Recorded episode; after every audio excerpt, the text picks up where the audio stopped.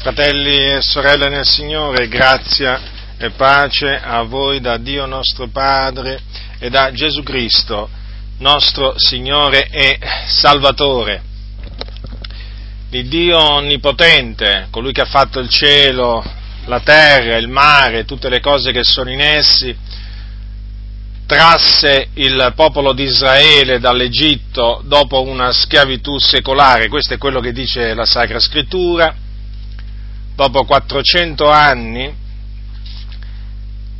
di soggiorno, di dimora nel paese d'Egitto, il Dio, affinché si adempisse quello che lui aveva detto al patriarca Abramo, il Dio mandò un liberatore, un uomo di nome Mosè, a cui affiancò eh, Aronne e tramite i quali il Signore liberò il popolo di Israele, cioè gli israeliti, dalla mano degli egiziani. Fu una grande liberazione che il Signore concedette al suo popolo di Israele. E il Signore gli fece fare un viaggio alla volta della terra, della terra promessa, la terra di Canaan. Terra promessa è chiamata così perché il Signore eh, fu Lui a prometterla ai patriarchi, ai loro discendenti. E dunque il Signore fece fare loro un viaggio in mezzo, in mezzo al deserto per raggiungere la terra di Canaan. Durante questo percorso il Signore fece un patto con il popolo di Israele, fece questo patto al monte Sinai e eh, il Signore scese sul monte Sinai e il monte era fumante, il monte tremava e il Signore pronunziò eh, le sue leggi, le sue leggi sul monte Sinai. Quindi là il Signore fece un patto con Israele e questo patto si basava sul, o meglio, la legge che il Signore diede al, eh, al, al popolo eh, aveva naturalmente un, un, culto, aveva un culto che gli si doveva, eh, gli si doveva rendere. E per fare questo il Signore ordinò che gli fosse costruito un santuario o un tabernacolo nel, nel deserto e ordinò a Mosè di farglielo secondo il modello che gli aveva mostrato, gli aveva mostrato sul monte. Infatti il Signore disse, mi facciano un santuario perché io abiti in mezzo a loro, me lo farete in tutto e per tutto, secondo il modello del tabernacolo e secondo il modello di tutti i suoi arredi che io sto per mostrarti. Quindi tenete presente che il tabernacolo che il Signore ordinò al suo popolo di costruirgli e non era il vero tabernacolo, ma era semplicemente figura, era un'ombra di un tabernacolo celeste. Questo dovete tenerlo presente in vista naturalmente di tutto quello che poi naturalmente vi dirò eh, vi dirò in seguito. Ora, questo tabernacolo era suddiviso in, eh, diciamo, due luoghi. C'era il primo, eh, il primo luogo, era chiamato il luogo santo, e in questo, in questo, luogo si trovavano diciamo, degli, degli, oggetti, degli oggetti sacri consacrati al culto per volere di Dio, ed erano il candeliere, la tavola e la presentazione dei pani. Questo appunto era il luogo santo. Poi c'era una, una cortina, un, un, velo, dietro il, il quale c'era il luogo santissimo e questo luogo santissimo conteneva un turibolo d'oro e poi l'arca del patto che era tutta ricoperta d'oro e nella quale si trovavano un vaso d'oro che conteneva la manna, poi eh, voi sapete che il Signore cibò il popolo di Israele con la manna, ebbene nella, in quel vaso d'oro c'era diciamo una parte di quella, di quella manna, poi c'era la verga d'Aronne che aveva fiorito e che sanciva appunto che il sacerdozio era stato dato ad Aronne, e eh, poi c'erano le tavole, le tavole del patto. Poi sopra l'arca c'erano i cherubini, cherubini della gloria, che erano appunto ricoperti d'oro, che adombravano il propiziatorio. Questo era, diciamo, ehm, diciamo per sommi capi, il, eh, il, il tabernacolo. Ora, eh, così naturalmente il Dio volle che fosse costruito, e eh, c'erano naturalmente degli, eh, dei ministri che il Signore si, eh, si appartò, si prese dal, dal, mezzo del popolo affinché eh, ministrassero in questo, in questo, santuario terreno ed erano i eh, sacerdoti e il sommo sacerdote. Ora, costoro furono presi dalla tribù di Levi, era una delle dodici tribù di Israele, e da questa tribù appunto il Signore prese eh, i sacerdoti e il sommo sacerdote. Il sommo sacerdote fu costituito appunto nella funzione di sommo sacerdote, nell'ufficio di sommo sacerdote, Aaron, che vi ricordo era fratello, era fratello di Mosè. Poi c'erano i sacerdoti che erano figli, figli di, eh, di Aaron, erano tutti quanti quindi appartenenti alla tribù di Levi. Ora, c'erano diverse mansioni che dovevano essere compiute nel, eh, in questo santuario terreno. E la più, eh, diciamo, eh, nel luogo santo entravano ogni giorno, potevano entrare i sacerdoti per fare determinate cose, e invece nel luogo santissimo poteva entrare eh, solamente una volta diciamo, all'anno il sommo sacerdote per fare che cosa? Per fare l'espiazione dei peccati, cioè dei peccati propri della sua casa e naturalmente dei peccati di tutto il popolo di Israele. Dunque questo è fondamentale per comprendere poi quello che vi dirò in merito al Signore nostro Gesù Cristo e al suo ufficio di sommo, eh, di sommo sacerdote, perché il mio insegnamento oggi verterà appunto sul sacerdozio eh, di, Cristo, di Cristo Gesù.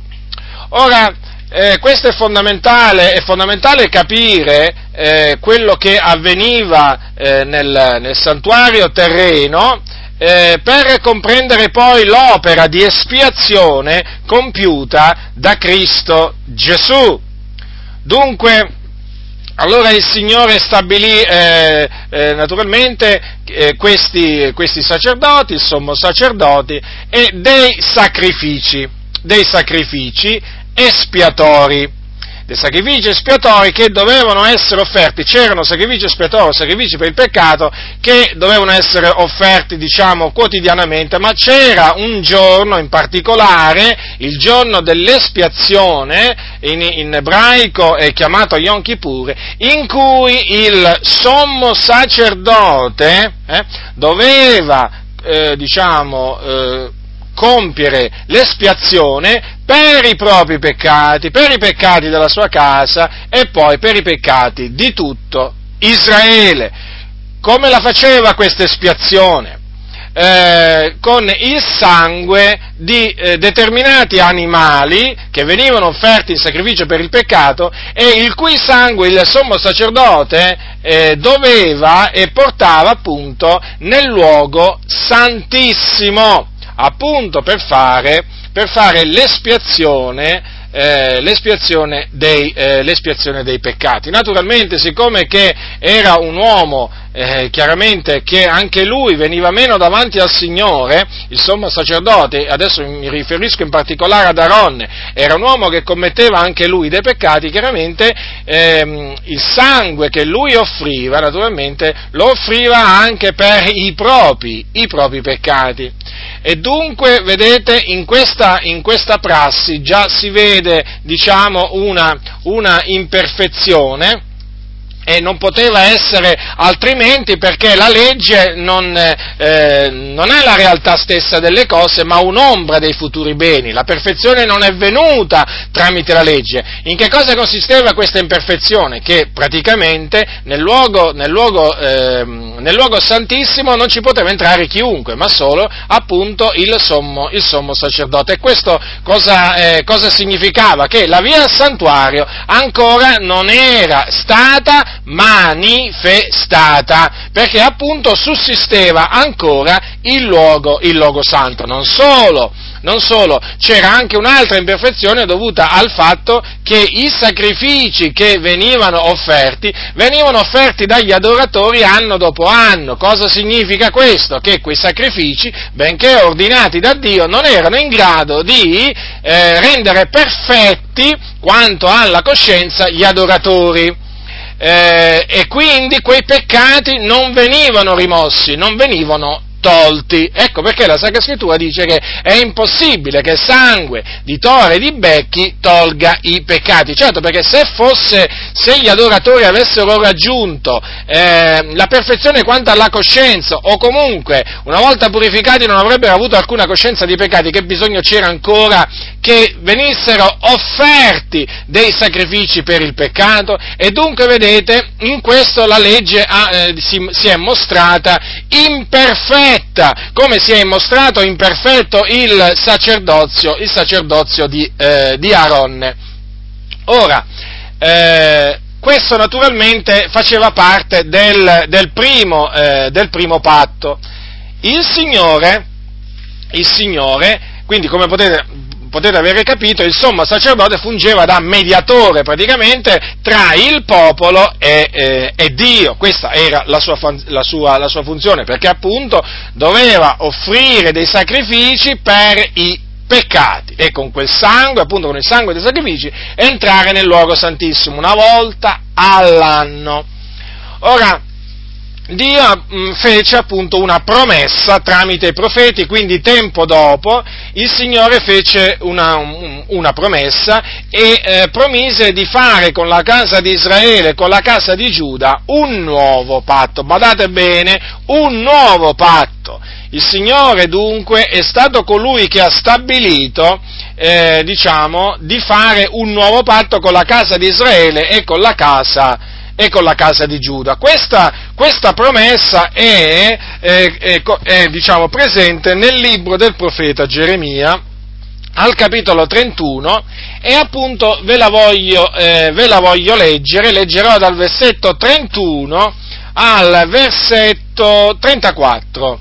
Ecco cosa dice il Signore, ecco i giorni vengono, dice l'Eterno, che io farò un nuovo patto con la casa di Israele, con la casa di Giuda, non come il patto che fermai con loro padri il giorno che li presi per mano per trarli fuori dal paese d'Egitto, patto che essi violarono, benché io fossi loro Signore, dice l'Eterno, ma questo è il patto che farò con la casa di Israele dopo quei giorni, dice l'Eterno. Io metterò la mia legge nell'intimo loro, la scriverò sul loro cuore, io sarò loro Dio, ed essi saranno mio popolo, e non insegneranno più ciascuno il suo compagno e ciascuno il suo fratello, dicendo conoscete l'Eterno, poiché tutti mi conosceranno, dal più piccolo al più grande, dice l'Eterno, poiché io perdonerò la loro iniquità iniquità e non mi ricorderò più del loro peccato. Ecco, voglio sottolineare queste ultime parole. Io perdonerò la loro iniquità e non mi ricorderò più del loro peccato, perché qui c'è una promessa fondamentale ed è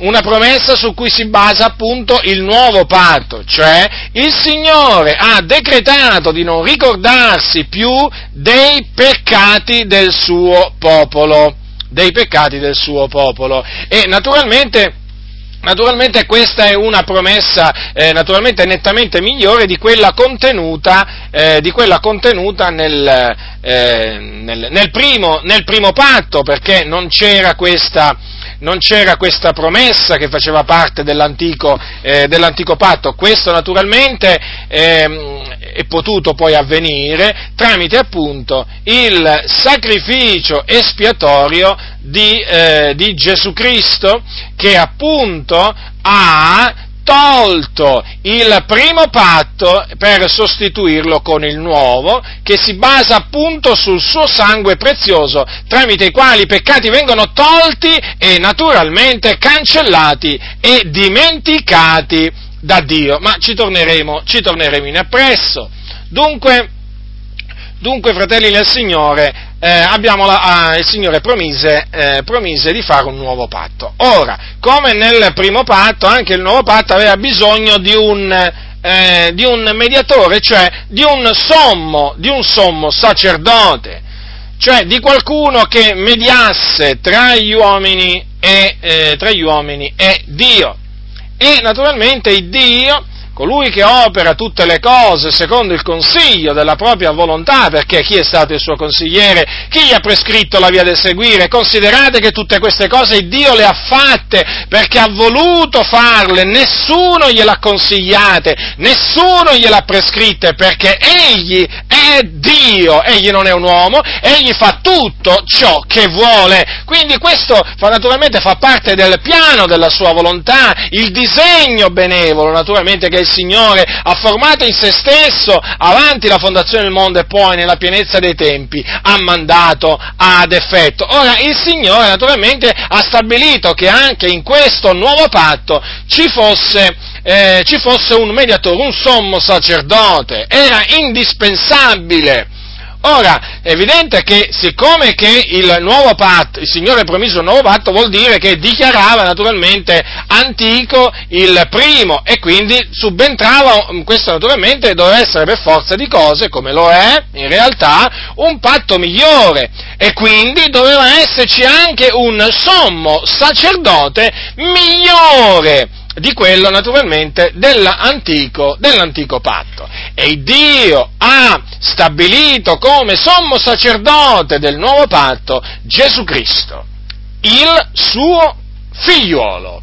Difatti è per quello che è scritto è appunto in un, è scritto in un salmo, è scritto in un salmo, precisamente nel salmo 110, dice il Signore, l'Eterno l'ha giurato e non si pentirà, tu sei sacerdote in eterno, secondo l'ordine di Melchisedec. Ecco dunque che il Signore eh, ha fatto, ha stabilito come sommo sacerdote, eh, appunto sotto il nuovo patto, il suo figliolo. Ora, il suo figliolo, dovete tenere presente, cioè Gesù Cristo, era con lui da ogni eternità non è che il figliolo di Dio ha avuto un inizio, nel, un principio nel seno di Maria, Maria naturalmente sua madre, Maria, eh, Maria di Nazareth, no, perché il figliolo di Dio è sempre esistito, è coeterno con il Padre. Nel principio era la parola, la parola era con Dio, la parola era Dio, questo dice Giovanni, e poi dice anche che la parola è stata fatta carne. E poi dice anche un'altra cosa, noi abbiamo contemplato la sua gloria, gloria come quella dell'unigenito venuto da presso al Padre. Quindi il figliolo era presso il Padre, era presso il Padre, era con il Padre.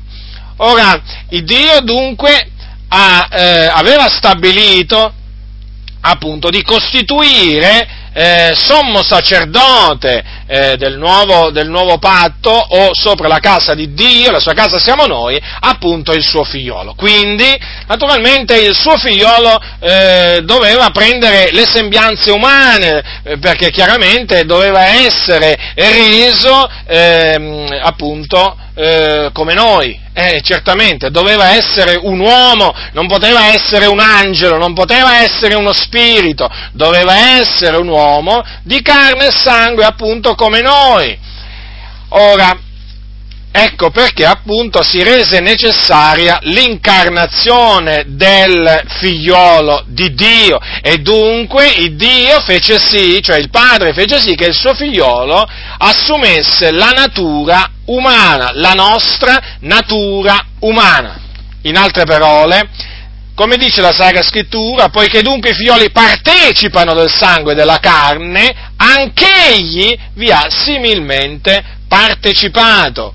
Ecco dunque che il figliolo ha partecipato, ha partecipato al sangue e alla carne, affinché, affinché in ogni cosa, in ogni cosa fosse fatto simile a noi, simile naturalmente a noi suoi fratelli, suoi fratelli appunto così ci dichiara la Sacra Scrittura, perché siamo diventati figlioli di Dio, figlioli di Dio mediante la fede nel Signore Gesù Cristo. E dunque il figliolo ci fu bisogno che assumesse la natura, la natura umana e dunque che eh, diventasse, diventasse, un vero uomo. Quindi si rese necessaria l'incarnazione e dunque il Dio fece sì che eh, Maria concepisse per virtù dello Spirito Santo eh, Gesù Cristo. Gesù Cristo dunque non nacque, non nacque, come tutti gli altri uomini, nel senso che non nacque dall'accompiamento tra un uomo e una donna, Na, nacque da donna, ma non nacque eh, da, seme, eh, da se, non fu generato da seme, da seme umano, perché fu generato dallo Spirito Santo. E quindi essendo stato generato dallo Spirito Santo egli non contrasse alcun peccato, egli nacque, in altre parole, senza, senza peccato. Ecco, naturalmente doveva essere fatto in ogni cosa simile a noi, ecco perché eh, si rese necessaria l'incarnazione del, eh, del, figliolo, del figliolo di Dio. E non solo questo, naturalmente, fratelli, perché ci fu bisogno anche che il figliolo poi soffrisse soffrisse per poter essere in grado di simpatizzare con noi, di simpatizzare con noi. Cioè praticamente affinché fosse in grado di venirci in aiuto, doveva anche lui soffrire. E mediante queste sofferenze il Dio lo rese perfetto, lo rese perfetto. Ecco dunque a che cosa eh, servirono le sofferenze patite dal figliolo di Dio nei giorni della sua carne. Ribadisco, perché doveva essere fatto in ogni cosa simile a noi, affinché egli diventasse un misericordioso e fedel sommo sacerdote, come dice lo scrittore agli ebrei, nelle cose appartenenti a Dio, per compiere l'espiazione dei peccati del popolo. Dunque egli soffrì, Gesù Cristo soffrì e imparò l'ubbidienza, dice, dalle cose che soffrì. E in quanto egli stesso ha sofferto, essendo tentato, già perché Gesù fu tentato in ogni cosa come noi, e quando si viene tentati si soffre nella tentazione si soffre. Allora, in virtù di tutto ciò, egli può soccorrere quelli che sono tentati. Ma badate bene, Gesù, il figliolo, fu tentato in ogni cosa come noi, però senza peccare. Ecco, Gesù dunque non conobbe peccato, eh, diciamo, durante, durante la, sua, la, sua, vita. Come avrebbe potuto conoscere, conoscere peccato? La, la scrittura proprio lo dichiara in questa maniera, colui che non ha conosciuto peccato. E dunque, vedete fratelli, eh, qui abbiamo naturalmente un, eh, già un, un, carattere ben chiaro eh, di chi è il nostro, il nostro, sommo sacerdote, di chi è il nostro sommo sacerdote eh, può simpatizzare con noi, ci può comprendere, ci può comprendere, perché lui stesso ha sofferto essendo tentato. Ma tutto questo naturalmente il Signore lo aveva prestabilito affinché, eh, diciamo, lui fosse reso, affinché lui fosse reso perfetto. Ora, il figliolo, il, il, nostro, sommo, il nostro, sommo, sacerdote, eh, è superiore vorrei dire eh, nettamente al sommo sacerdote dell'antico, dell'antico patto. E questo, e questo perché? Perché la scrittura dice che appunto lui è secondo l'ordine di Melchisedec. Ora, lo scrittore agli ebrei, per spiegare, per spiegare eh, che cosa eh, significa essere essere, eh, diciamo, secondo, sommo sacerdote secondo l'ordine di Melchisedec e per spiegare eh, perché eh, du, quindi il, figliolo di Dio come sommo sacerdote superiore ad Aaron e a, appunto ai suoi figlioli, che poi naturalmente seguirono perché il sommo sacerdozio, il sacerdozio si trasmetteva da padre in figlio, fa notare fa notare una cosa, che Melchisedec, Melchisedec eh, benedisse Abramo, benedisse Abramo, colui che aveva ricevuto dal Signore le promesse. Ora, l'inferiore è benedetto dal superiore. Quindi Melchisedec era superiore ad Abramo. E non solo, Abramo dette la decima a Melchisedec. Allora, quanto grande era questo Melchisedec? Certo che era grande. E a tale riguardo fa presente che a quel tempo, naturalmente Levi ancora non esisteva, no? perché Levi fu uno dei figli di Giacobbe. Ora, Levi, che poi sarà appunto colui che riceverà l'ordine secondo la legge di riscuotere le decime, ora a quel tempo praticamente Levi si trovava nei lombi di Abramo. Allora, nella persona di Abramo, lo spiega lo scrittore agli ebrei, nella persona di Abramo, badate bene, Levi che riceveva le decime dal popolo fu sottoposto alla decima praticamente. Ecco appunto spiegata la grandezza di Melchisedec cioè praticamente ricevette la decima Melchisedec da Levi che poi sarà incaricato, secondo la legge, di riscuotere, di riscuotere la decima. E questo naturalmente è fondamentale, fratelli nel Signore, per capire la superiorità dell'ordine eh, di Melchisedec rispetto all'ordine, all'ordine di, ehm, di, di Aronne. Dunque, e poi eh, c'è un'altra cosa, diciamo, fondamentale che Gesù Cristo, il figlio di Dio, è stato stabilito sommo sacerdote con giuramento. Mentre, mentre, i sommi sacerdoti sotto, la, sotto, l'antico patto non vennero fatti con, eh, con giuramento.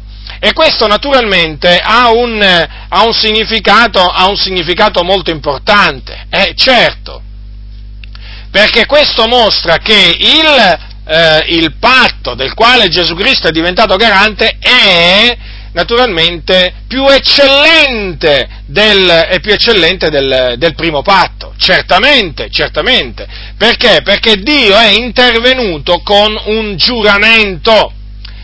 E badate bene che il giuramento è la conferma che pone fine ad ogni contestazione. Dunque Dio perché è intervenuto con un giuramento per stabilire eh, Gesù Cristo sommo sacerdote?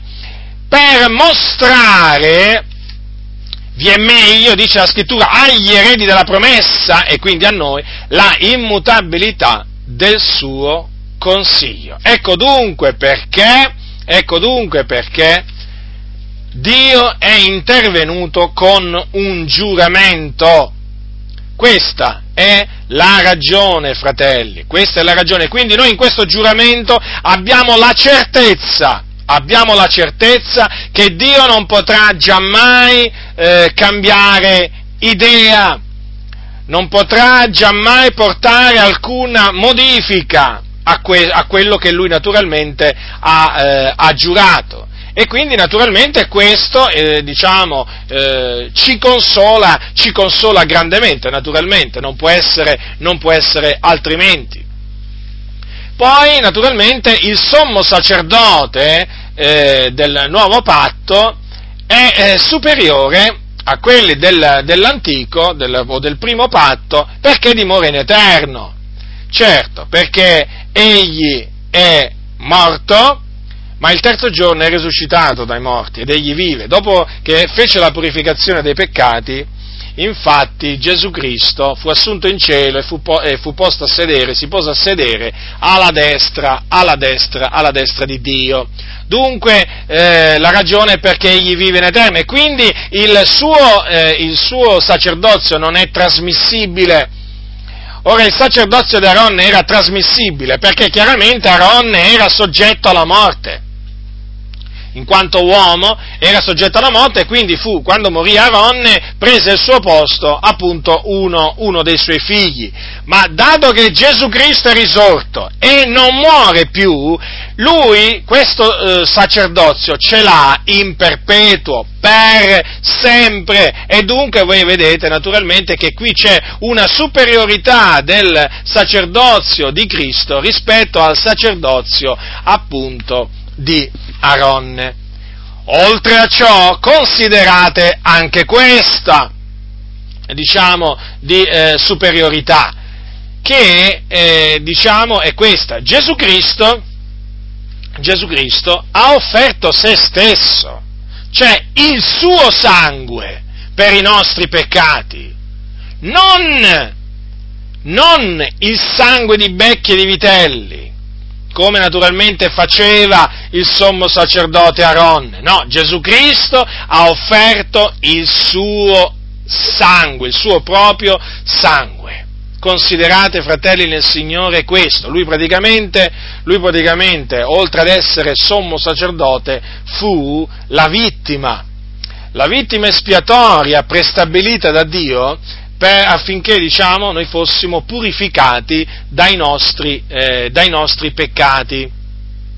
E, badate, mediante il suo sacrificio, mediante il suo sacrificio, quindi mediante lo spargimento del suo sangue, lui ci ha resi perfetti quanto alla coscienza. E quindi ritorno al discorso che, a cui avevo accennato prima. Allora, lo ripeto perché questo è fondamentale, fratelli, per comprendere la superiorità del sangue di Cristo confronto al sangue dei becchi e dei, e dei vitelli che venivano offerti per, appunto, per compiere l'espiazione dei peccati sotto, sotto l'antico patto. Gli adoratori sotto la legge, sotto la legge, erano chiamati a offrire dei sacrifici per il peccato, ma si trattava solo di doni, sacrifici che non potevano, quanto alla coscienza, rendere perfetto colui che offriva il culto. E questo perché la legge, lo ribadisco, ha un'ombra dei futuri beni, non la realtà stessa delle cose. E dunque non poteva la legge, non poteva il primo patto con quei eh, sacrifici che venivano offerti anno dopo anno, rendere perfetti appunto gli adoratori, quelli che si accostavano a Dio. E dunque, quindi ci fu bisogno di un sacrificio più eccellente, di un sacrificio superiore, che appunto togliesse i peccati, perché in quei sacrifici, vecchi sacrifici, era rinnovato il ricordo dei peccati, allora ci voleva un sacrificio mediante il quale i peccati fossero cancellati e non fossero più ricordati, in base appunto alla promessa che Dio aveva fatto appunto tramite il profeta, il profeta Geremia. E dunque ci fu bisogno appunto che il figliuolo offrisse se stesso, offrisse il suo corpo, il suo corpo, fratelli, e dunque, in virtù di questo suo sacrificio, noi siamo stati santificati una volta per sempre. In virtù di questo suo sacrificio fatto una volta per sempre e non quindi come i sacrifici espiatori che venivano fatti continuamente sotto l'antico patto, in virtù di questo sacrificio noi siamo stati resi perfetti, quindi santificati, un unico sacrificio, irripetibile, irripetibile si può ricordare, si deve ricordare, si deve annunziare, ma non si può ripetere. Questo naturalmente lo, lo, lo, dico per i cattolici romani, per i cattolici romani, che appunto insegnano che nella messa la messa consiste o è la ripetizione del sacrificio di Cristo, quantunque loro dicono che naturalmente non, non avviene nessun spargimento di sangue, comunque è pur sempre un'abominazione, una cosa veramente perversa quella che viene detta riguardo della messa perché viene fatta passare come la ripetizione del sacrificio di Cristo, ma la scrittura parla di un unico sacrificio offerto una volta per sempre per i nostri peccati e in virtù di questo sacrificio noi siamo stati resi perfetti. Quanto alla coscienza, noi siamo stati santificati. Ecco perché lo Spirito Santo rende testimonianza dicendo appunto non mi ricorderò più dei loro peccati e delle loro iniquità. Naturalmente i peccati ci sono stati rimessi, fratelli del Signore, i vecchi peccati, le opere morte che contaminavano la nostra coscienza e quindi non c'è più luogo, offerta per il peccato, non c'è più bisogno dei vecchi sacrifici, non c'è più bisogno dei vecchi sacrifici. Gesù Cristo ha tolto il primo per stabilire il secondo, ha tolto i vecchi sacrifici per introdurre il nuovo sacrificio, il suo sacrificio, quello espiatorio, quello che è valido valido per sempre, quello che è valido per sempre e in virtù del quale noi oggi ci rallegriamo nel Signore perché siamo purificati dai nostri peccati. Se noi oggi possiamo dire che in Lui abbiamo la remissione dei peccati, in Lui abbiamo ottenuto la purificazione veramente del, della nostra coscienza dalle opere morte, noi lo possiamo dire, fratelli nel Signore, ricordatevelo, in virtù di quello che Cristo ha fatto sulla croce, offrendo se stesso, versando il suo sangue, il sangue del patto, già il sangue del patto, per la remissione dei peccati, per la remissione dei nostri peccati, un sangue migliore dunque, un sangue migliore. E dunque Gesù Cristo ha offerto il suo sangue come appunto il, eh, come, come il, il, sommo sacerdote sotto l'antico patto, con quel sangue di animali, appunto doveva entrare, doveva entrare nel, nel luogo santissimo. Così Gesù Cristo, il figlio di Dio, dopo che sparse il suo sangue, entrò con il suo sangue anche lui in un santuario, anche lui sì, in un santuario, ma in un santuario più grande e più perfetto perfetto, non fatto con mano, no, non fatto con mano, non di questa creazione, perché lui è entrato, è entrato nel cielo stesso, per comparire davanti a Dio, per acquistarci una redenzione eterna con il suo prezioso sangue. Dunque, vedete, il sommo sacerdote sotto l'antico patto, dopo che naturalmente scanna, venivano scannati quegli animali, il giorno dell'espiazione doveva entrare, doveva entrare nel luogo santissimo con sangue che non era suo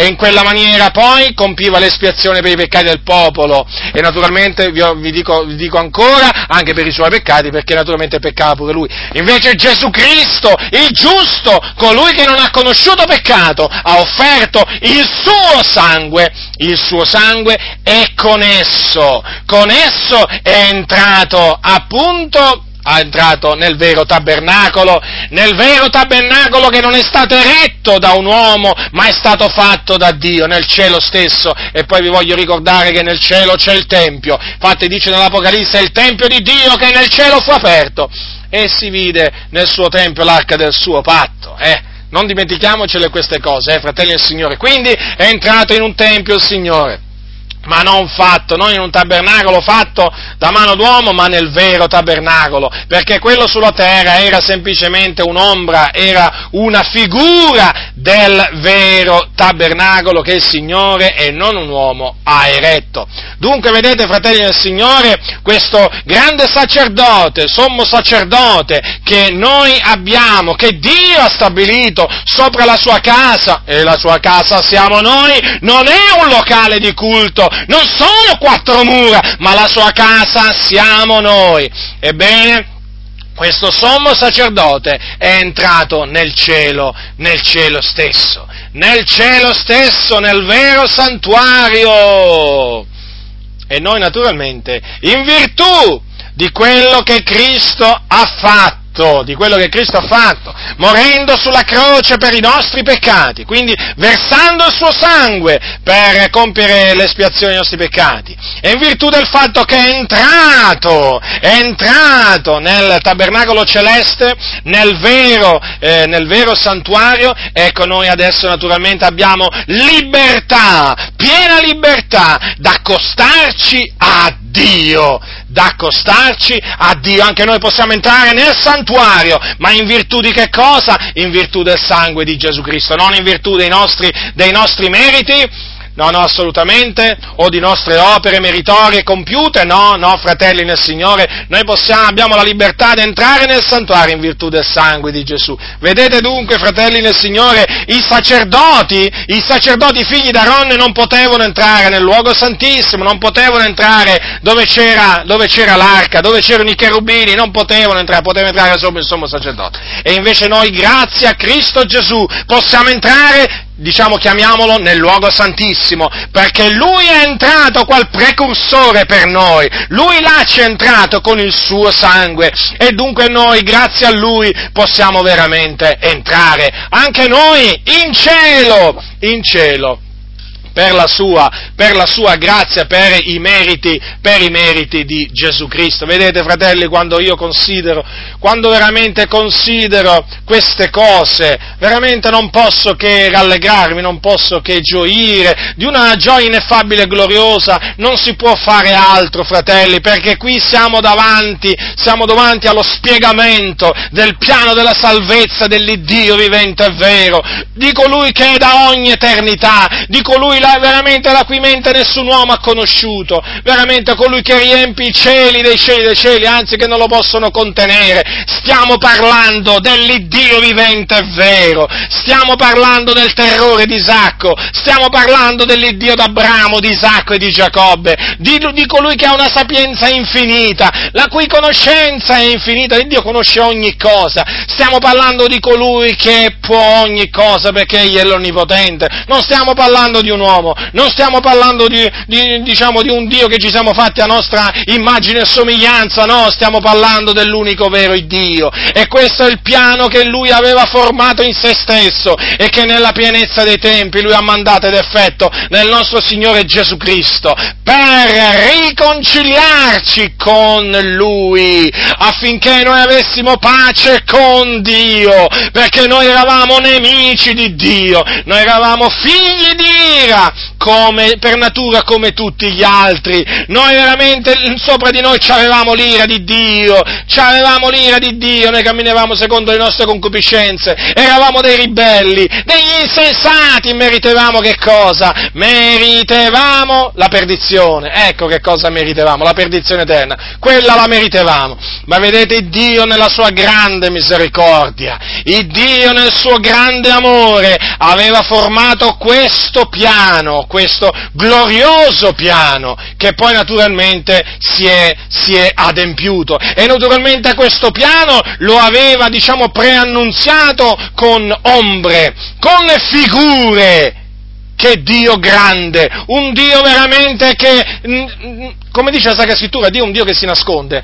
Pensate, Dio è anche un Dio che si nasconde, ma non solo, è un Dio anche che nasconde le cose, è un Dio anche che sa nascondere le cose per poi rivelarle al suo tempo. E vedete, vedete quando è arrivata la pienezza dei tempi come il Signore ha rivelato quello che era nascosto, quello che, era, quello che veramente era coperto da un velo, vedete che il Signore lo ha reso manifesto. E adesso è davanti a noi questo piano glorioso. E adesso non possiamo fare altro che rallegrarci nel Signore, glorificare il Signore e naturalmente annunziare, annunziare agli altri qual è il piano che Dio ha preparato, ha formato in se stesso per poi ademperlo nella pienezza dei tempi. E quello di cui vi ho parlato poco fa, in maniera diciamo succinta, in maniera diciamo l'ho riassunto per sommi capi, fratelli nel Signore, è il piano, è il piano della salvezza, è il piano della salvezza formato dall'Iddio vivente e vero che si è adempiuto in Cristo Gesù. Considerate dunque, considerate dunque la grandezza di Dio, considerate la sapienza di Dio. Io ricordo la prima volta che cominciai a studiare la lettera agli ebrei, ma veramente fu veramente un, eh, un, un momento glorioso perché, perché, cominciavo a comprendere tante cose che leggendo l'antico patto non avevo capito. E sotto i miei occhi io leggendo queste parole comprendevo allora perché il Signore aveva operato in quella maniera, perché sotto l'antico patto, perché aveva stabilito determinate cose, determinate funzioni, determinati uomini tutto mi è, diciamo, stato reso naturalmente chiaro. E allora, naturalmente, nel vedere, nel vedere, nel considerare questo, poi, una gioia, una gioia grande ha invaso il mio essere, non mi ha più lasciato, perché veramente ho detto, Signore, ma veramente dinanzi, dinanzi a tale sapienza, ma veramente dinanzi a uno spiegamento di tale sapienza, di tale potenza, ma che possiamo fare noi se non veramente, che posso fare io se non renderti grazie? Grazie, glorificarti, celebrarti per questa opera meravigliosa che tu hai compiuto in Cristo, in Cristo Gesù. Ecco perché esorto, esorto a investigare la lettera agli ebrei, l'epistola agli ebrei, perché è un'epistola che arricchisce, che arricchisce notevolmente il credente in sapienza, in conoscenza, lo fa crescere nella grazia, perché fratello, sorella, sappi che quando leggi l'epistola agli ebrei, ebrei, comprendi veramente, comprendi veramente che cosa ha fatto Gesù Cristo, perché Gesù è dovuto morire, perché Gesù è dovuto morire, ah, il suo sacrificio a che cosa è valso, perché è superiore il suo sacrificio a quello appunto, a quelli dell'Antico Testamento, perché in che cosa consiste la superiorità del nuovo patto, noi spesso parliamo, citiamo il termine nuovo patto, e se ce n'è uno nuovo vuol dire che ce n'è uno vecchio. E chiaramente quello è ormai dichiarato obsoleto obsoleto. E questo è nuovo, ma se è nuovo evidentemente è migliore, certo che è migliore perché è basato su, promesse, su diciamo, promesse migliori. E naturalmente e nel nuovo patto è tutto migliore, il sommo sacerdote è migliore, il sacrificio è migliore, il sangue è migliore. Il santuario è migliore perché veramente Gesù, il sommo sacerdote della nostra professione di fede, è entrato in un santuario non fatto da mano d'uomo, ma nel vero santuario eretto da Dio in cielo, fratelli nel Signore. E in virtù di questo, lo ribadisco, pure noi abbiamo la libertà, la libertà d'accostarci, d'accostarci a Dio. Allora, fratelli, considerate, noi adesso abbiamo la libertà d'accostarci a Dio in virtù appunto di quello che ha compiuto Gesù Cristo, morendo, risuscitando ed entrando appunto nel vero, nel vero santuario. E dunque, e dunque, alla luce di ciò, che dobbiamo fare? Fratelli, accostiamoci di vero cuore, con piena certezza di fede al trono della grazia, al trono di Dio, mediante appunto la fede nel Signore Gesù Cristo. Perché Gesù, Gesù non è più nella tomba, Gesù Cristo non è più nella tomba e nemmeno è più su questa terra. Gesù Cristo è stato assunto in cielo alla destra della maestà. E là, fratelli nel Signore, alla destra di Dio. E che fa alla destra di Dio? Intercede. Intercede per noi. Egli dimora in eterno e quindi può intercedere. Giorno e notte intercede per noi, intercede per i santi. Intercede per i santi. Media, media tra noi e Dio media tra noi e Dio. E dunque, fratelli nel Signore, nelle nostre distrette, nelle nostre distrette rivolgiamoci a Dio Padre nel nome di Gesù Cristo. Egli è alla destra del Padre e prega, e prega per noi nelle nostre distrette, non importa in che tipo di distrette ci troviamo, non importa in che tipo di afflizioni ci troviamo, noi abbiamo un grande sommo sacerdote sopra la casa di Dio che è alla destra del Padre ed intercede del continuo per noi. E quindi di che cosa dobbiamo preoccuparci? Ma se Lui intercede per noi, preghiamo il Dio nel suo nome ed Egli sicuramente ci libererà dalle nostre distrette, ci libererà dalle nostre afflizioni. D'altronde cosa dice la Sacra Scrittura? Molte sono le afflizioni del giusto, ma l'Eterno lo libera da tutte. E dunque, fratelli, aspettiamoci dal Signore la liberazione che verrà, che verrà, che verrà. Se tarda aspettala, ma aspettala con piena certezza di fede, aspettala con fede e pazienza, perché arriverà, arriverà quando al momento opportuno. Naturalmente che non è il momento stabilito da noi, è il momento stabilito da Dio, perché naturalmente chi gli prescrive la, la, via da seguire? Non è che noi possiamo dire al Signore, senti Signore, secondo me faresti bene, faresti bene a liberarmi dalla distretta domani. No, no, assolutamente, chi è stato il suo consigliere? Ma chi gli prescrive la via da seguire? Noi invochiamo il Signore, noi veramente raccomandiamo l'anima nostra al fedele creatore in mezzo alle afflizioni, facendo il bene, quindi non facendo il male. Eh? Noi ci raccomandiamo a Lui abbiamo la certezza, la fiducia che Lui ci libererà, ci libererà. Non, non importa quanto sbraitano i nostri nemici, non importa quanto inveiscono i nostri nemici. Vi posso assicurare che il Signore ci libererà e ci apparecchierà la mensa davanti al cospetto dei nostri nemici.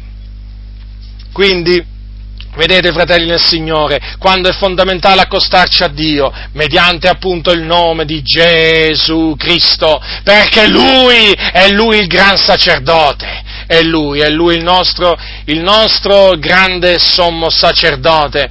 E dunque, fratelli nel Signore, c'è anche, c'è anche questo che vi voglio dire.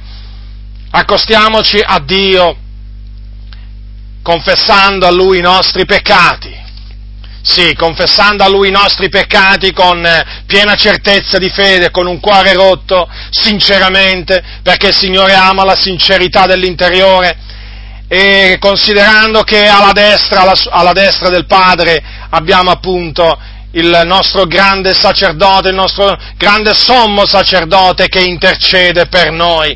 Egli media, egli naturalmente è avvocato, egli prega per noi, fratelli, dunque confessiamo i nostri peccati a Dio, confessiamo i nostri peccati a Dio, perché Egli è fedele e giusto da rimetterci i peccati e purificarci da ogni iniquità. Diceva l'Apostolo Giovanni nella sua epistola, io vi ho scritto queste cose, o io vi scrivo queste cose affinché non pecchiate. E se alcuno ha peccato, noi abbiamo un avvocato presso il Padre, cioè Gesù Cristo, il giusto. Ed egli è la propiziazione per i nostri peccati, e non soltanto per i nostri, ma anche per quelli di tutto il mondo. Vedete dunque, è sempre là, alla destra del Padre, Gesù Cristo, sommo sacerdote della nostra professione di fede. E lui vive per intercedere per noi, fratelli. E dunque, e dunque, se alcuno ha peccato, se alcuno ha peccato, si accosti a Dio con un cuore contrito, con un cuore rotto, non si, straccia, non si stracci le vesti, ma si stracci il cuore davanti a Dio, confessi il suo peccato e lo abbandoni, sapendo che appunto mediante l'intercessione di Gesù Cristo quei peccati gli saranno rimessi, perché Dio è fedele, fratelli, egli è fedele e dunque mantiene, mantiene la, parola, la parola data. Dobbiamo riconoscere i nostri peccati davanti al Signore, perché tutti falliamo in molte cose. Non credete a quelli che dicono noi sbagliamo ma non pecchiamo. No, no, noi sbagliamo e anche pecchiamo, la verità è questa. A Dio non possiamo nascondergli proprio niente. Davanti a Lui tutte le cose sono nude e scoperte e a Lui un giorno dovremo rendere, dovremo rendere conto di tutto quello che abbiamo detto e di tutto quello che abbiamo fatto. Noi non possiamo nasconderci dal cospetto di Dio. Non possiamo, non possiamo, non possiamo ingannare il Signore.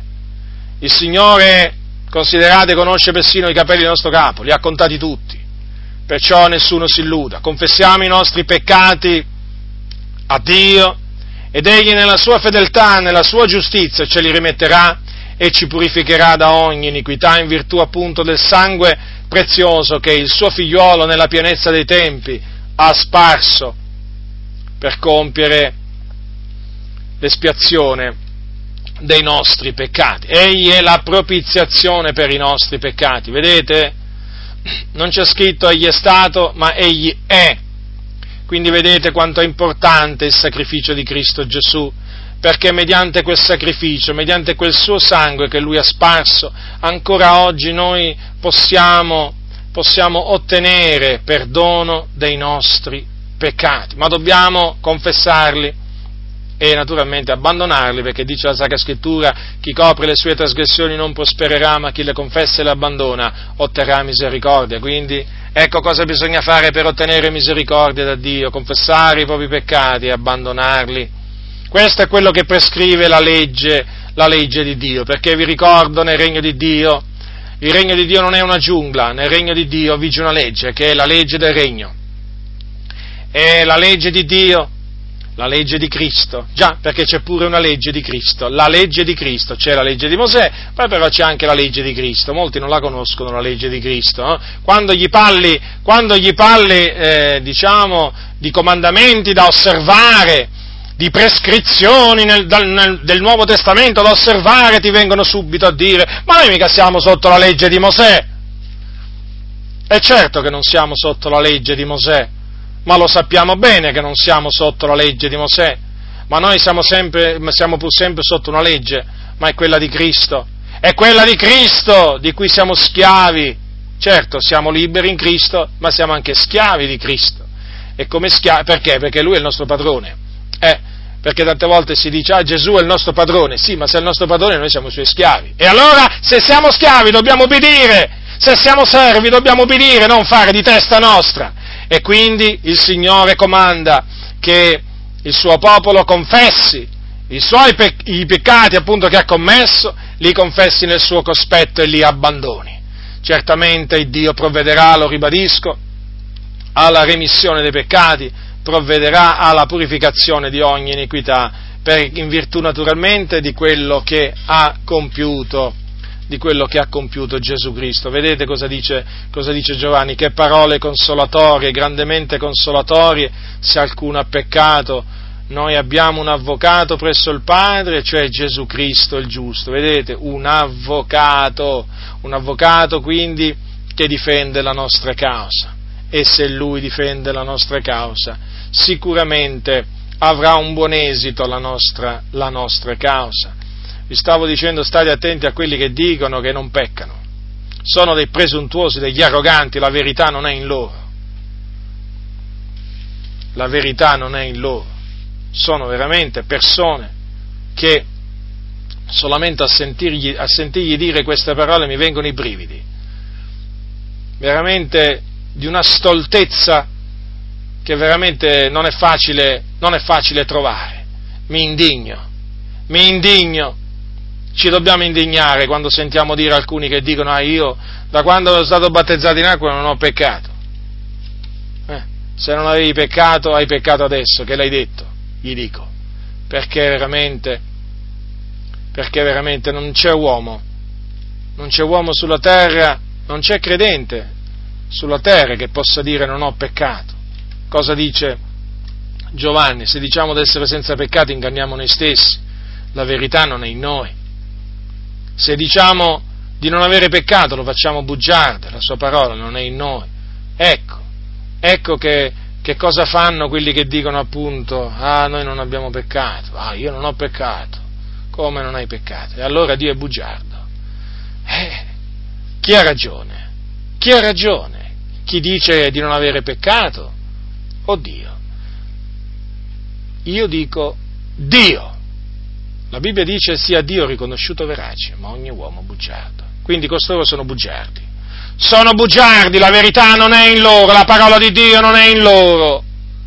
Quindi vedete fratelli, allora dobbiamo considerare questo, a proposito appunto del sacerdozio di Cristo Gesù, che egli è sommo sacerdote in eterno secondo l'ordine di Melchisedec, egli, dopo aver compiuto la purificazione dei peccati offrendo il suo sangue, è entrato, con il suo sangue è entrato nel cielo stesso, nel vero tabernacolo, e là è tuttora dove intercede, dove intercede per noi, fratelli, vive intercedendo per noi, e noi quindi dobbiamo avere piena fiducia, dobbiamo avere piena fiducia in Gesù Cristo, dobbiamo avere piena fiducia in in Dio. Dunque il mio messaggio ha come scopo quello di incoraggiarvi, di esortarvi ad andare avanti, sapendo appunto che il nostro, grande sommo sacerdote è veramente entrato nel cielo stesso dove intercede per noi e un'esortazione, un'esortazione a confessare, a confessare i propri peccati a Dio con la certezza che appunto quei peccati verranno, verranno rimessi grazie appunto sempre a ciò che ha fatto Cristo e alla sua intercessione, alla sua intercessione in cielo. Consideratele sempre queste cose, fratelli, perché ci riguardano direttamente, fratelli. Queste sono cose che sono scritte nella parola di Dio e quindi, dato che sono scritte, bisogna parlarne, non si può nasconderle, perché se il Signore ha voluto che fossero scritte, lo ha fatto affinché ne fosse conservato il ricordo, perché naturalmente le considerava utili da farci sapere. Quindi come possiamo noi, come possiamo noi tacere, come possiamo noi nasconderle,